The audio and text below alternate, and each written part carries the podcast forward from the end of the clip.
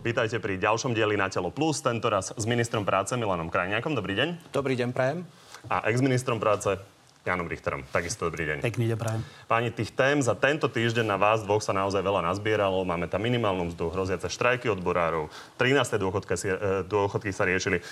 SAS prišla aktuálne v piatok s odlukou cirkvi od štátu. K všetkému sa dostaneme. Začneme ale jedným takým už pomerne zľudovelým výrokom Roberta Fica, ktorým vysvetloval, ako to vlastne bolo s tými 13. dôchodkami pred voľbami. Pozrime sa na to.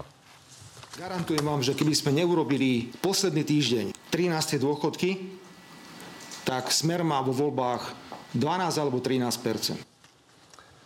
Pán Richter. Výrok mal by v tomto prípade skôr komentovať pán predseda, čo s tým presne myslel. Ide o to, ale že opozícia tvrdí, že to bola volebná korupcia. Nevyznieva to tak? Podívejte sa, volebné obdobie niekde začína, niekde končí. To znamená, hovoriť o tom, či je niečo 3, 4, 5 dní pred skončením volebného obdobia, je úplne zbytočné. Je v stále priestor časový, aby jednak poslanecké aktivity, ktoré umožňuje ústava, prípadne vláda, predkladali, aby sa tie veci riešili. Takto sa to riešilo. Viete, čo je pre mňa dôležité? Že tie návrhy prešli. A prešli zhodou okolností, keď hovoríme teraz v tomto prípade o 13. dôchodku, lebo ten bol niekoľko dní pred skončením volebného obdobia. Prišlo napríklad aj s podporou vtedy opozičnej strany Smer-Rodina. Pán Krajniak, čo hovoríte na túto interpretáciu pána Richtera?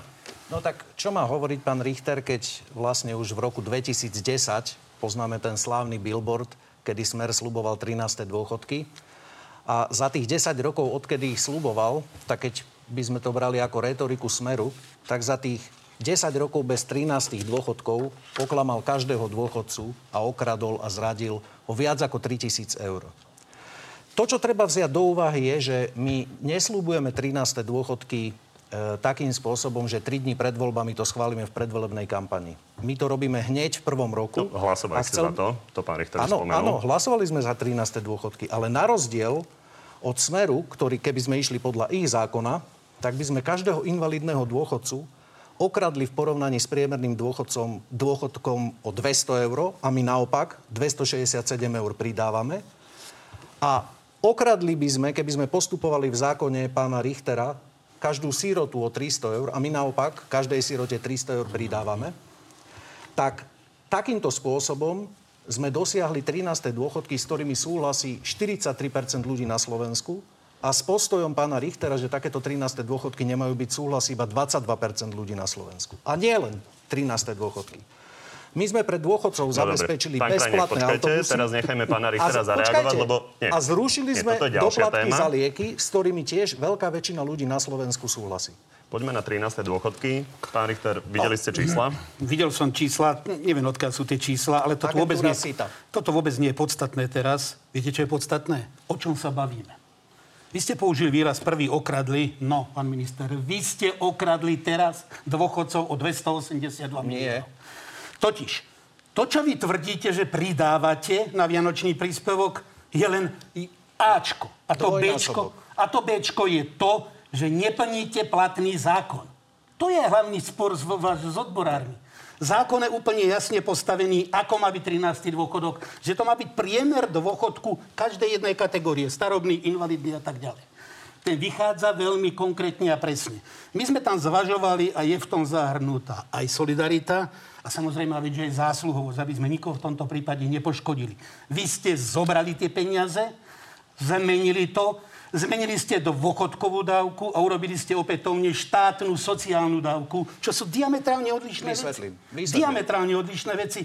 To znamená, vrátili ste sa niekde úplne inde. Teraz tomu začiatku 2010 a billboardy. Treba si uvedomiť, že my sme v 2010 voľby nevyhrali. Nastúpila vláda Radičovej, bol tam iný minister, nebolo možné tie veci realizovať. Ukončila, pozor, veľká hospodárska kríza, ktorá bola ďaleko väčšia ako teraz. Hovorím o ekonomických dôsledkoch, lebo však v tom čase o 200 000 ľudí menej pracovalo, ako pracuje dnes. Postupne sme navyšovali vianočný príspevok a sme sa dostali do štádia, že sme povedali dosť, nie štátna sociálna dávka, ale dôchodková dávka, čo je diametrálne jednoducho odlišné. Pán Richter, aby to bola debata. Vy vraciate dôchodok opätovne na štátnu sociálnu dávku. Aby to bola debata, aby sa v tom ľudia, ktorí sa neorientujú v štátnych sociálnych dávkach, nestratili. Vy hovoríte, že Nemali ste možnosť to zaviesť a nevyhrali ste voľby, ale veď v 2010, keď ste to slubovali, tak naozaj sme na tom neboli rozpočtovo dobre.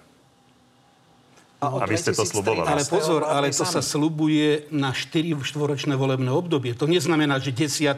by sa to bolo bývalo zavádzalo. No, ale na to ste to nezaviedli ani potom. Oni majú 4 roky na to, aby naplnili programové vyhlásenie vlády. Taká. To znamená, že reálne sme rátali s tým, ako náhle sa zlepší ekonomická situácia. Ono v tom 13. roku už bola úplne iná situácia. Začalo sa postupne naberať počty ľudí, ktorí pracovali a ubúdali evidovaní nezamestnaní. A postupne sme začali navyšovať nevyzerá zvláštne, že sa tá ekonomická situácia náhle zmenila pár dní pred voľbami? Ale ja vôbec... Po 10 rokoch, čo ste s tým prišli? My sme predtým navyšovali ten vianočný príspevok. To nebola stálica. Bola postupnosť, až prišlo obdobie, že sme povedali, stačila štátna sociálna dávka, ideme na dôchodkovú. Dobre, aby sme definitívne uzavreli ešte ten výrok Roberta Fica, nebola to volebná korupcia? Čo je volebná korupcia, keď je to v súlade so zákonom? A keď to má podporu, dokonca podporu vtedy opozície. Dobre, viete, čo je? Je pokrytectvo, že vtedy súhlasili s tým kolegovia, aj pán minister. Nie. A teraz v čase, keď máte moc, keď môžete veci navýšiť, realizovať, ste o to ustúpili. Pán Krajniak, môžete reagovať, ja len doplním otázku, lebo Smer vám vytýka, že naozaj idete do obrovských deficitov a prečo máte problém nájsť ďalších 400 miliónov pre dôchodcov? Ja toto je argumentácia. Veľmi jednoduché, takže... Najskôr na vysvetlenie. Prosím vás pekne.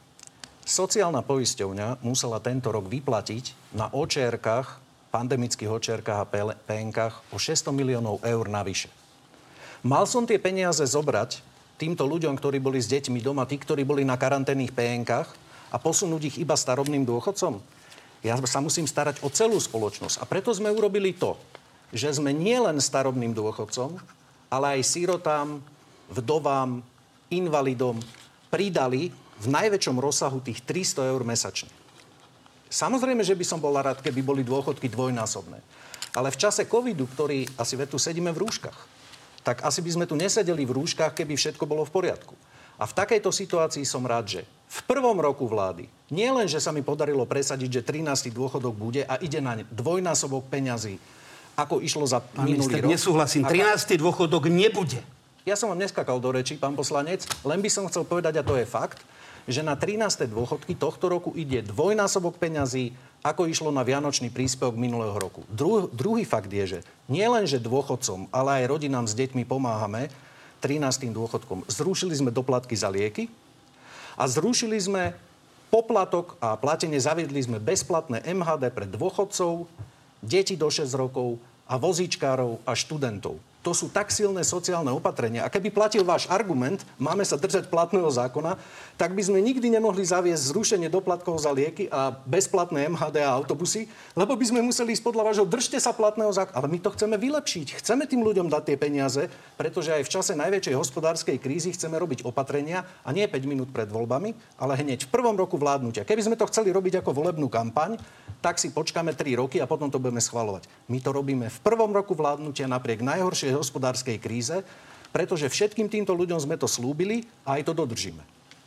Pán Richter, záverečná reakcia, poďme na minimálnu mzdu.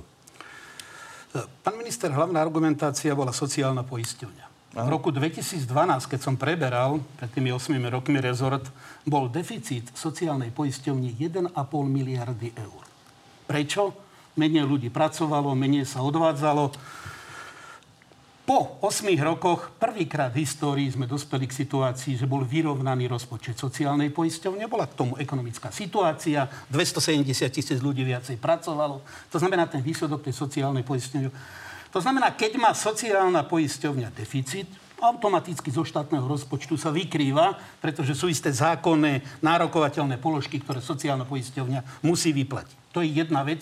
To znamená, že operovať tu so sociálnou poisťovňou, že teraz sú tie výdavky väčšie. Aj bývali predtým. Faktickú poznámku môžem? Aj bývali predtým. Nech sa páči. 10 sekúnd. Aj tento rok, však to je práve ten problém, a pekne ste to pomenovali, pán poslanec, aj tento rok kvôli covidu bude mať sociálna poisťovňa deficit 1,5 miliardy. A práve preto, že potrebujeme z tej sociálnej poisťovne vyplácať karanténne PN-ky, karanténne očierky, tak sme nemohli tie peniaze týmto ľuďom zobrať a vyplatiť cez sociálnu poisťovňu klasický dôchodok. Museli sme to urobiť špeciálnym zákonom o 13. dôchodku, aby sme to vedeli vyplatiť mimo týchto peňazí, lebo my nemôžeme nechať ľudí, ktorí mali deti v karanténách a museli byť s nimi doma. Dobre, pani, myslím, že ľudia už pochopili vašu argumentáciu. Je úplne jedno, či zo štátneho rozpočtu sa prelieva do sociálnej poisťovne a tá vyplýva. Prečo potom kritizujete, že sme urobili zákon o 13. dôchodku? Lebo vy argumentujete sociálnou poisťovňou, hovoríte, že toto nie je. A čo je dôležité, a to by som bol rád, aby sme si zachovali aspoň to dekorum, nehovorte o dôchodku. To nie je dôchodok. Samozrejme, dôchodok je dôchodková dávka, na ktorú má nárok niekto úplne iný. Napríklad na dôchodkovú dávku majú nárok aj Slováci, ktorí žijú v zahraničí. Áno. Na štátnu sociálnu dávku nemajú. Pán Richter, myslím, že v týchto pojmoch sa strácať nemusíme. Poďme ďalej na ďalšiu tému. Pán Krajniak, už ste mali možnosť.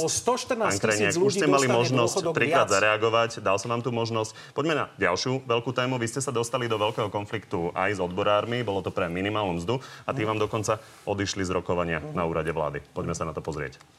Bezprecedentné porušenie zákona o tripartizme. Za 30 rokov sa takáto situácia vyskytla asi len raz. A to bolo počas vlády Vladimíra Mečiara. Pán Krajniak, neprehnali ste to? No, ja si myslím, že odborári to prehnali a značne, pretože ja som sa s odbormi aj zamestnávateľmi spolu na spoločných rokovaniach stretol od volieb minimálne 10-krát. Niekoľkokrát z toho sme sa bavili o zvyšovaní minimálnej mzdy. A práve na tomto rokovaní tripartity, na ktoré sa pozerajú diváci, som sa opýtal, pretože som dal niekoľko kompromisných návrhov. Opýtal som sa zamestnávateľov aj odborárov. Ste ochotní o kompromisnom návrhu, ktorý som dal, rokovať? Odborári povedali, nie, máme mandát iba trvať na tom, čo sme trvali pár týždňov, 656, nič iné. Zamestnávateľia povedali, že sú ochotní rokovať.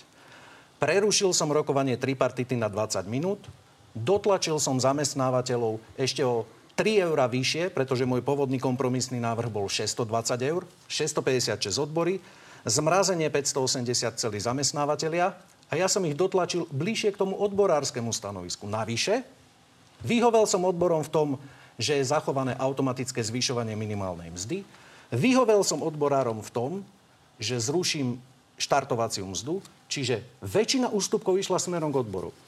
Keď som znovu otvoril rokovanie tripartity, opýtal som sa, predniesol som nový návrh, ešte vylepšený, opýtal som sa odborom, či sa k tomu chcú vyjadriť. A viete, čo urobili? Nechali vyhlásiť prestávku. Urobili presne to isté, čo ja. A potom mne vyčítajú, že ja som vyhlásil prestávku, aby som mohol rokovať ďalej. Oni vyhlásili prestávku, zdvihli sa a odišli. 10-krát som rokoval s odborármi a niekoľkokrát som rokoval aj osve, iba so zástupcami odborov. Urobil som všetko preto, za nich len dodám, že oni mali problém s tým, že ste separátne sa stretli so zamestnávateľmi. Ale ja som sa stretol aj s odborami separátne. Poďme na reakciu pána Richtera. Pán Richter, môžete samozrejme reagovať na to, čo pán Krajniak povedal. Na druhej strane, skúste ma poopraviť, ak si zle pamätám. Ja si nepamätám, že by to bolo tak, že vy by ste vždy prijali to, čo navrhujú odborári. Odmietli ste zamestnávateľov a dali ste takú mzdu, ako požadujú odborári. Mýlim sa? Sociálny dialóg je o tom, že nemôže byť víťazov a porazených. Zle si to pamätám. Ešte raz, nemôže byť víťazov a porazených. To znamená, že ja som počas celej tej doby absolútne nevyhovel ani odborárom. Vždy to musí byť miera kompromisu. Vždy to musí byť miera kompromisu. To sa teraz nestalo? Prosím? To sa teraz nestalo? No pozor, ale viete, v čom je hlavný problém? Znova sa vrátime. Je tu zákon. Zákon, ktorý hovorí o automate v podobe 60%. Áno. Odborári nič viacej nechceli, oni len tvrdili, však bavme sa o zákone. Alebo povedzte, že idete takto a takto zrušiť zákon. Nie, zákon pokračuje. Nič viacej nechceli. Nepokračuje. Ja pripomeniem, že je to opäť zákon z dielne Smer. Takto. Dobre, ktorý podporila Smerodina, ktorý podporil pán minister. Není problém, pozrite sa, je to veľmi jednoduché. Môžem dokončiť myšlienku? Nech sa páči. To znamená, že pán minister, ja som vo svojom prvom vystúpení v parlamente po voľbách vás upozornil na to, že je metóda komunikácie, vedenia rozhovorov, to je metóda dennodenná práca ministra práce. Toto inak nejde. A to nie sú len tripartitní partneri. To sú na jednej strane sociálne skupiny, dôchodcovia, zdravotne ťažko postihnutí, ja neviem, mladé rodiny, všetkých tých, ktorých sa akákoľvek legislatíva týka. Vy ste podcenili ten rozmer. 5 mesiacov ste vo funkcii, alebo proste táto vláda, dvakrát sedela hospodárska rada a povedzme si úprimne, pred programovým vyhlásením vlády ste skôr využili istý priestor po televízii a s prezidentom odborov sa porozprával o tom, čo tá ide. Ale nie je podstatné. Podstatné je to. Veľakrát sa mi stalo, že som videl, že je problém. Tak som povedal na hospodárskej rade, priatelia, time. dáme si 5 minút. No, vidíte. No, dobre, no, ale to nebolo tak, že ja som išiel a zobral som si zamestnávateľov alebo niekoho. Ale veď z odborárov som ho pre nich, aby sa vedeli dohodnúť. Dobre, tak môžem na to zareagovať. Vy ste absolútne odignoroval v tomto prípade odborárov. Ja som vyhovel odborárom vo všetkom, tak ak by som už mohol zareagovať, lebo však dobre, pozrite sa, ja som vyhovel odborárom vo všetkom, úplne vo všetkom, okrem toho, že som ich vyzýval, aby išli z tých 656 dole. Zamestnávateľia chceli zmraziť minimálnu mzdu na 580, zrušiť zvýšenie príplatkov a zrušiť stupne minimálnej mzdy. Mimochodom, keď ste vy boli prvý rok vo vláde, zdvihli ste minimálnu mzdu o 11 €. Bola ekonomická kríza. A dneska nie je ekonomická kríza, najväčšia od druhej svetovej vojny, a napriek tomu dvíha minimálnu mzdu o 43 €. To znamená, že nie len v prvom stupni, ako je napríklad operátor výroby 623, ale predávačka 739, zdravotná sestra 855 € je minimálna mzda. Slovensko bude stále na čele v priemere minimálnej mzdy v pomere k priemernej mzde. Pozrite sa, kde sú Nemci. 37%, my máme 57%. A toto všetko som dosiahol v stave, keď odborári zdrhli z rokovania a ja som zamestnávateľom, ktorí chceli zrušenie všetkých príplatkov, zrušenie stupňov minimálnej mzdy a zachovanie 580, ja som presadil, že dvíhajú sa príplatky o 7%, nočné, nedele, sviatky, pohotovosť. Dvíhajú sa stupne minimálnej mzdy o 43 € a ešte aj minimálna mzda sa nedvíha, že na polovicu medzi 656, čo chceli odbory, a 580, čo chceli zamestnávateľi, ale výrazne vyššie smerom k stanovisku odborov. A potom to všetkom, za čo by mi odbory mali poďakovať, že robím za nich prácu, pretože odbory zastupujú na Slovensku 200 000 ľudí. Zamestnancov na Slovensku sú 2 milióny. A ja musím dbať o to, že nielen členovia odborov budú mať prácu a lepšie platenú prácu, ale všetky 2 milióny zamestnancov nesmú prísť o prácu. A čím viac by sme štengrovali a tlačili zamestnávateľov, tým viac by hrozilo, že ľudia budú prepušťaní. Veď my zachraňujeme 500 000 pracovných miest.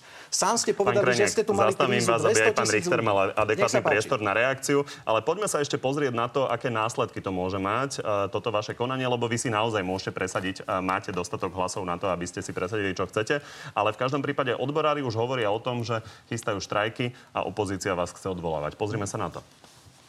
Presne v týchto intenciách my budeme v najbližších týždňoch postupovať. Budeme iniciovať odvolávanie ministra Krajniaka. Čiže budeme mať štrajky? Páni. No, ak dovolíte, treba to upresniť. Štrajk je jeden z nástrojov, o ktorom hovorí zákon. Odborári, o čom hovoria, to sú protesty, verejné protesty na verejnosti, lebo štrajk musí oznámiť isté veci a tak ďalej. To znamená, že hovoríme jasne, že sú to protesty. A to je dobre, že sú to protesty, lebo štrajk má niekoľko podôb, môže byť aj hlboký, to znamená, že sa prestane, odstaví výroba, a to by bolo asi jedno veľmi veľké. Čo sa týka tej reprezentatívnosti. Ja som poslednú reprezentatívnosť robil, keď sa priberala do tripartity, že splnila zákonné podmienky APZ-ka. Myslím, že to bolo niekde v Lani. Každý jeden subjekt predkladal reprezentatívnosť. Odborári predložili 260 000 v tom čase. Presne zadefinovaný kde ako len. Viete, v čom vyšli v ústrety odborári a čo si v tomto prípade zamestnávateľia aj veľmi vážili? Odborári, je ich niekoľko desiatok slovenských odborových zväzov, ktorí reprezentujú výrobné, nevýrobné odborové zväzy, ale ponechalo sa právo zamestnávateľom, aby každý mohol vyjadriť svoj vlastný názor a záver k predmetnej problematike. A tam sa nevedeli veľakrát zhodnúť AZZ-ka s RUZ-kou, lebo zastupuje úplne iné portfólio. Už nehovorím o ZMOSE, ktorý je vyslovene špecifický zamestnávateľ. To znamená, že oni aj navzájom si vedeli isté ústupky urobiť tak, aby ten dialog bol zachovaný, aby on bežal, aby to nekončilo takto. Preto som použil výraz, je pre mňa judášske, čo urobili aj zamestnávateľia, že išli s vami. Zamestnávateľe nešli. Ale je to judáške, pretože mali minimálne povedať, dobre, pán minister, teraz s nami skončíme rozhovor a potom budete sedieť tu, teraz odborári. To sa nerobí. To sa nerobí. Reagujte a reagujte, prosím, aj štát, zamestnávateľia, zamestnanci. Na to, čo nás možno čaká protesty v uliciach. Dobre, takže najskôr chcem povedať toto, že ja som chcel čo najvyššie zvyšovanie minimálnej mzdy, napriek tomu, že všetci ekonomickí analytici po tých informáciách o tom, aká tá kríza je, A napriek tomu, že sa nám podarilo zachrániť 500 000 pracovných miest prvou pomocou, tam sme dali cez 500 000 000 eur, tak žiadali, aby tá minimálna mzda bola zmrazená. Ja som si povedal, že nie, aj v takejto situácii budem presadzovať, aby tých 200 000 najmenej zarábajúcich malo náraz minimálnej mzdy. A videli ste, že tie predavačky a zdravotné sestry, to sú ešte vyššie platy ako 623 eur. A keď som toto urobil, postavil som sa na stranu pracujúcich, tak ja som sa hádal so zamestnávateľmi neustále až do poslednej sekundy. A odbory celý čas tvrdili, nás to odborársky funkcionári, aby som neurazil členov odborov. Nie 656 alebo nič. Keď niekto dáva ultimáta a dáva ich niekoľko týždňov, a ja sa ich vždy pýtam, prosím vás pekne, tak zamestnávateľia, ste ochotní rokovať o nejakom kompromise? Dobre, sme. Odborári ste, nie, my trváme, my máme mandát iba na 656. Pán Krajniak, keď niekto dáva ultimáta, s ním sa nedá dohodnúť. Ja ich budem pozývať na všetky ďalšie rokovania, vypočujem si všetky návrhy, ale keď sa majú traja ľudia, v čase, keď máme veľkú ekonomickú krízu, nie traja ľudia, traja partneri dohodnúť, tak každý musí ustúpiť. Zamestnávateľia ustúpili. Odpoveď na tú otázku? Že či budú protesty? Protesty a vaše odvolávanie v parlamente? Myslím si, že moje odvolávanie bude a ja sa veľmi teším na to, ako budú argumentovať, že som presadil v prvom roku najvyššie zvýšenie minimálnej mzdy a oni ma za to idú odvolávať. Páni, poďme na ďalšiu veľkú konfliktnú tému. Ale k tomuto len dve poznámočky. Prvá vec, analytici. Pán minister, analytici sa aj za tých 8 rokov, čo som bol minister, každý jeden rok vyjadrovali. Bude koniec sveta, prepadne sa všetko, ekonomika. Nikdy sa nič nestalo. Nikto relevantný doteraz nepotvrdil, že má vplyv výška minimálnej mzdy na zamestnanosť. Tak prečo nie 2000 eur? Podívajte sa, je tu Medzinárodná organizácia práce, je tu Európsky sociálny výbor, ktorý dáva isté odporúčacie stanoviska jednotlivým krajinám. A to odporúčacie stanovisko je 60% v priemere. Nie je. Pozrite sa. A toto rešpektujú európske krajiny. Ale to je odporúčanie zatiaľ. Samozrejme, niektoré už tam sú. Najvyšší podiel minimálnej mzdy spomedzi relevantných krajín. Čiže ideme v poriadku. Už je tam jedna krajina, ktorá má 60%. Áno, to je Slovinsko. No ale to, Víťa, to je bývalá východná krajina, ktorá sa dostala niekde a veľakrát sa ako skloňujú tie ich výsledky. Ale vidíte, že tie okolité krajiny majú oveľa nižšiu. No a druhá vec je, ktorá ako... Chcem vás jednu vec poprosiť. A to ste použili aj na tej samotnej hospodárskej rade. To nie sú bosovia. To nie sú odborársky bosovia. To sú funkcionári, ktorí dostali mandát, ich zvolilo nejaké portfólium, ktoré reprezentujú a majú veľmi ďaleko k bosom. Dobre, pani, aby sme z toho naozaj nerobili odborárskú reláciu. Odborársky bos je bežný termín, môžem povedať funkcionár. Aby sme z toho naozaj nerobili reláciu pre 200 000 odborárov. A poďme sa dostať ešte k jednej téme, ktorá nás ešte len čaká z pohľadu diskusie.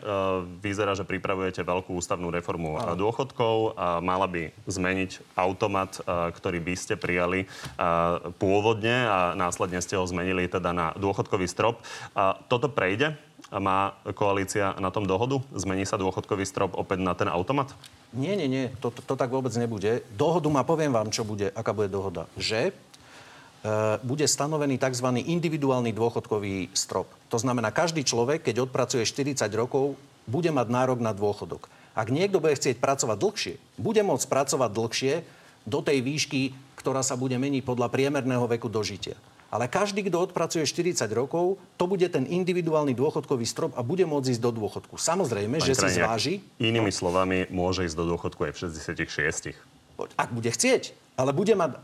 Počkajte, ale tu je právo odísť do dôchodku, to znamená, kedy máte nárok na dôchodok. A on sa po 40 odpracovaných rokoch rozhodne, či chce ešte pracovať ďalej, dobrovoľne, alebo odíde do dôchodku po 40 rokoch. Čiže ten individuálny dôchodkový strop bude vo výške 40 rokov. 64-ročný dôchodkový strop tým pádom nebude platiť pre všetkých. To je v zásade to, čo sa ide zmeniť. Toto sa stane, na to máte všeobecnú podporu v koalícii?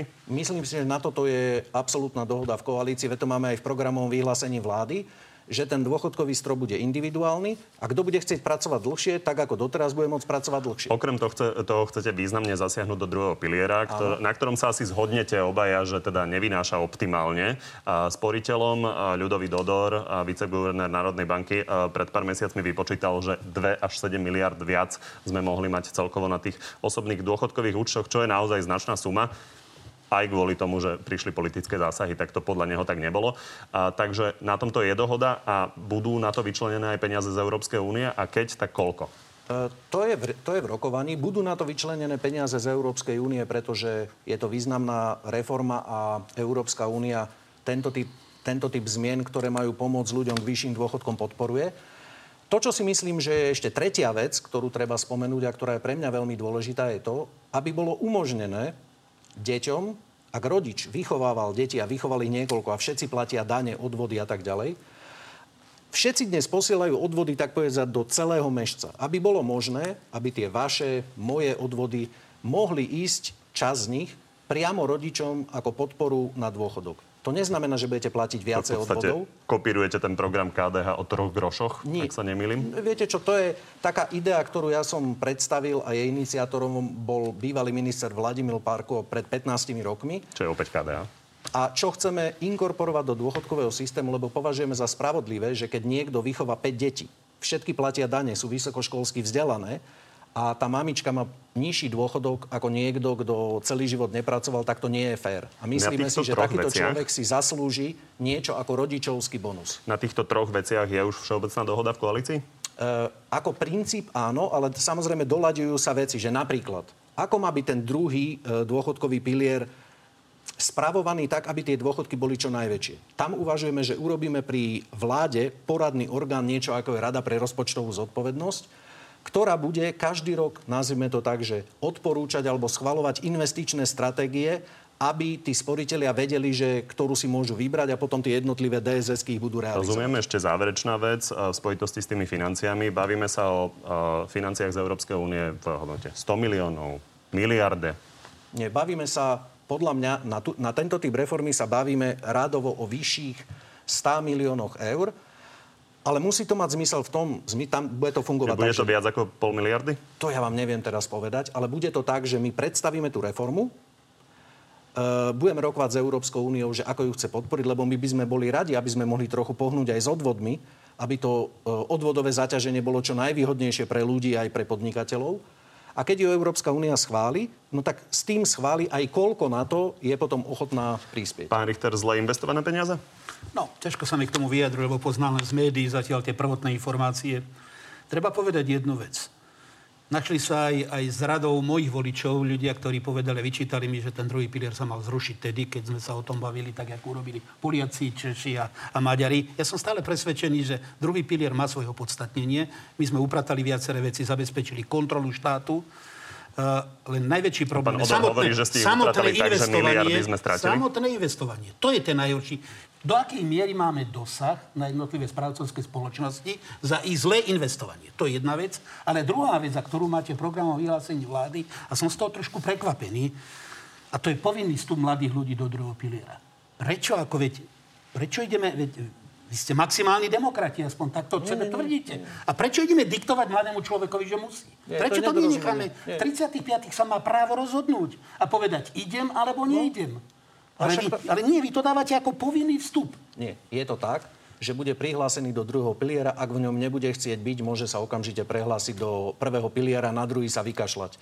Ale mnohí ľudia ani nevedia, že takú možnosť majú a potom, keď majú 45-50 rokov, už sa im do toho nevyplatí ísť. Čiže on vstúpi do druhého piliera, ale ktokoľvek bude môcť ísť naspäť do prvého piliera, nič sa na tom nemení, sloboda je zaručená. To je ako keby ste povedali, že vy ste prihlásili človeka do prvého piliera a zakázali ste mu ísť do druhého. Nie. My ho prihlásime do druhého, lebo aj taká možnosť je. A kto ju nebude chcieť, tak sa prehlási iba do prvého a je to vybavené.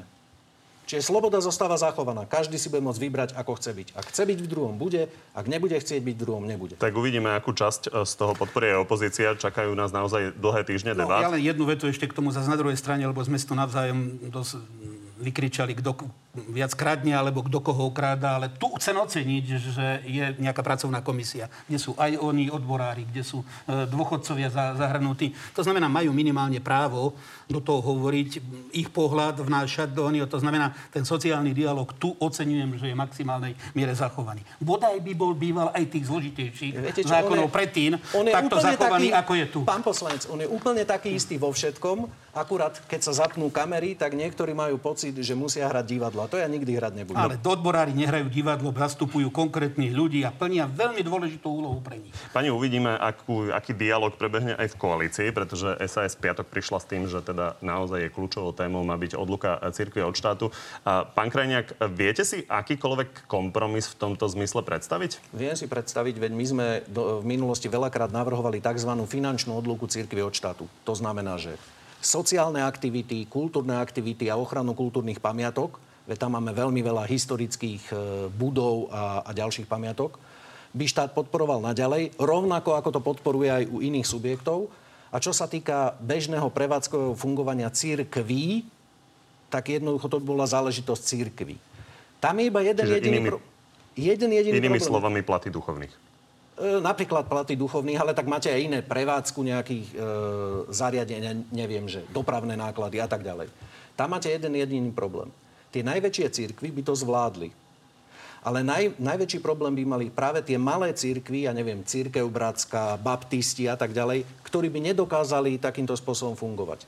Ja si myslím, že minulý rok na jeseň v parlamente po 10 rokoch bol schválený nový zákon o financovaní cirkvi, za ktorých hlasovali úplne všetci poslanci bez ohľadu na to, či opoziční, koaliční, okrem poslancov Sasky.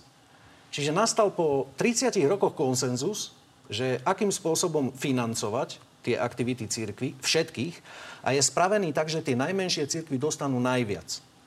Ja by som do toho momentálne nevrtal. Váš odhad, táto téma skončí po pár týždňoch, alebo koalícia dokáže s ňou niečo urobiť? Letný Vánok.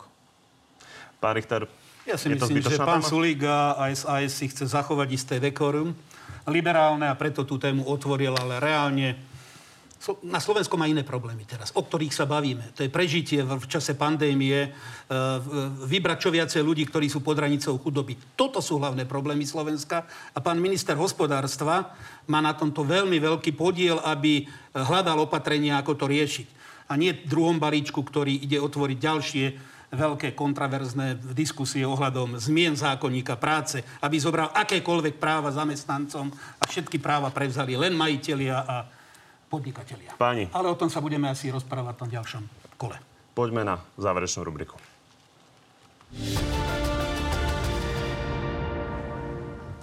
Zvládnete 3 otázky, áno, nie? Áno, zvládneme. Dobre, tak poďme na to. Začnem vami. Peter Žiga tu pred 2 týždňami povedal, že do Hlasu zo Smeru prejde možno ešte ďalší poslanec, váš, Jaroslav Baška. Vy osobne myslíte si, že váš poslanecký klub zostane minimálne do konca tohto roku už jednotný? Áno. Netreba podľa vás zmeniť to, že KOZ má de facto monopol na vyjednávanie za zamestnancov, hoci zastupuje len zlomok z nich? Nie, pretože je tam možnosť. Zastupuje vždy odborová organizácia, ktorá je najsilnejšia. Keď sú to nové odbory, no tak vyjednávajú nové odbory, kolektívnu zmluvu, Volkswagene, alebo ja neviem, vnitra v Jaguari. Vrátim sa k minimálnej mzde. Kritizujete vládu, že nedvihla minimálnu mzdu, tak ako ste to vy schválili. Ste si istí, že ak by to urobila... Že nedodržala zákon. Ste si istí, že ak by to urobila, neviedlo by to k prepušťaniu? Opakujem ešte raz, už som to tu raz povedal. Nie je absolútne žiaden analýza... 656 €, ak by to urobila, neviedlo by to k prepušťaniu. Neviedlo by to k tomu. Pán Krajniak, podobná otázka. Nedvihli ste minimálnu mzdu, tak ako to hovoril zákon, na tých 656 €. Ste si istí, že ak by ste to urobili, tak by to viedlo k prepušťaniu? Viedlo by to k prepušťaniu a minimálne k znižovaniu platov ostatných tých, ktorí zarábajú viac, kdežto... Po schválení zamestnávateľmi, alebo to, že tento návrh nakoniec prijali, si myslím, že to nebude viesť ani k znižovaniu platov, ani k prepušťaniu. Teraz to už bude áno, nie. Pre tých ostatných. Hoci ste dnes ministrom práce, ste aj dlhoročným odborníkom na obranu a bezpečnosť a Aktuality napísali, že novým zastupujúcim prezidentom policajného zboru by mal byť Peter Kovařík. Je to podľa vás dobrý kandidát? Nie. Vášne vyvolala zmluva za 200 000 € medzi Typosom a Fanrádiom, ktoré vlastní váš stranický šéf Boris Kolár. Nepomohlo by situácii, keby to rádio predal? Snaží sa, ale nemá kupcu. Pani, ďakujem, že ste prišli do Záhorskej Bystrice. Peknú nedeľu.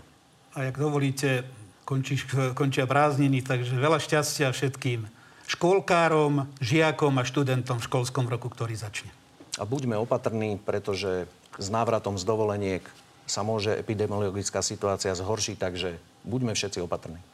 Takže ešte raz ďakujem a ďakujem aj vám. Vidíme sa opäť o týždeň v archíve, na podcastoch a na TV novinách.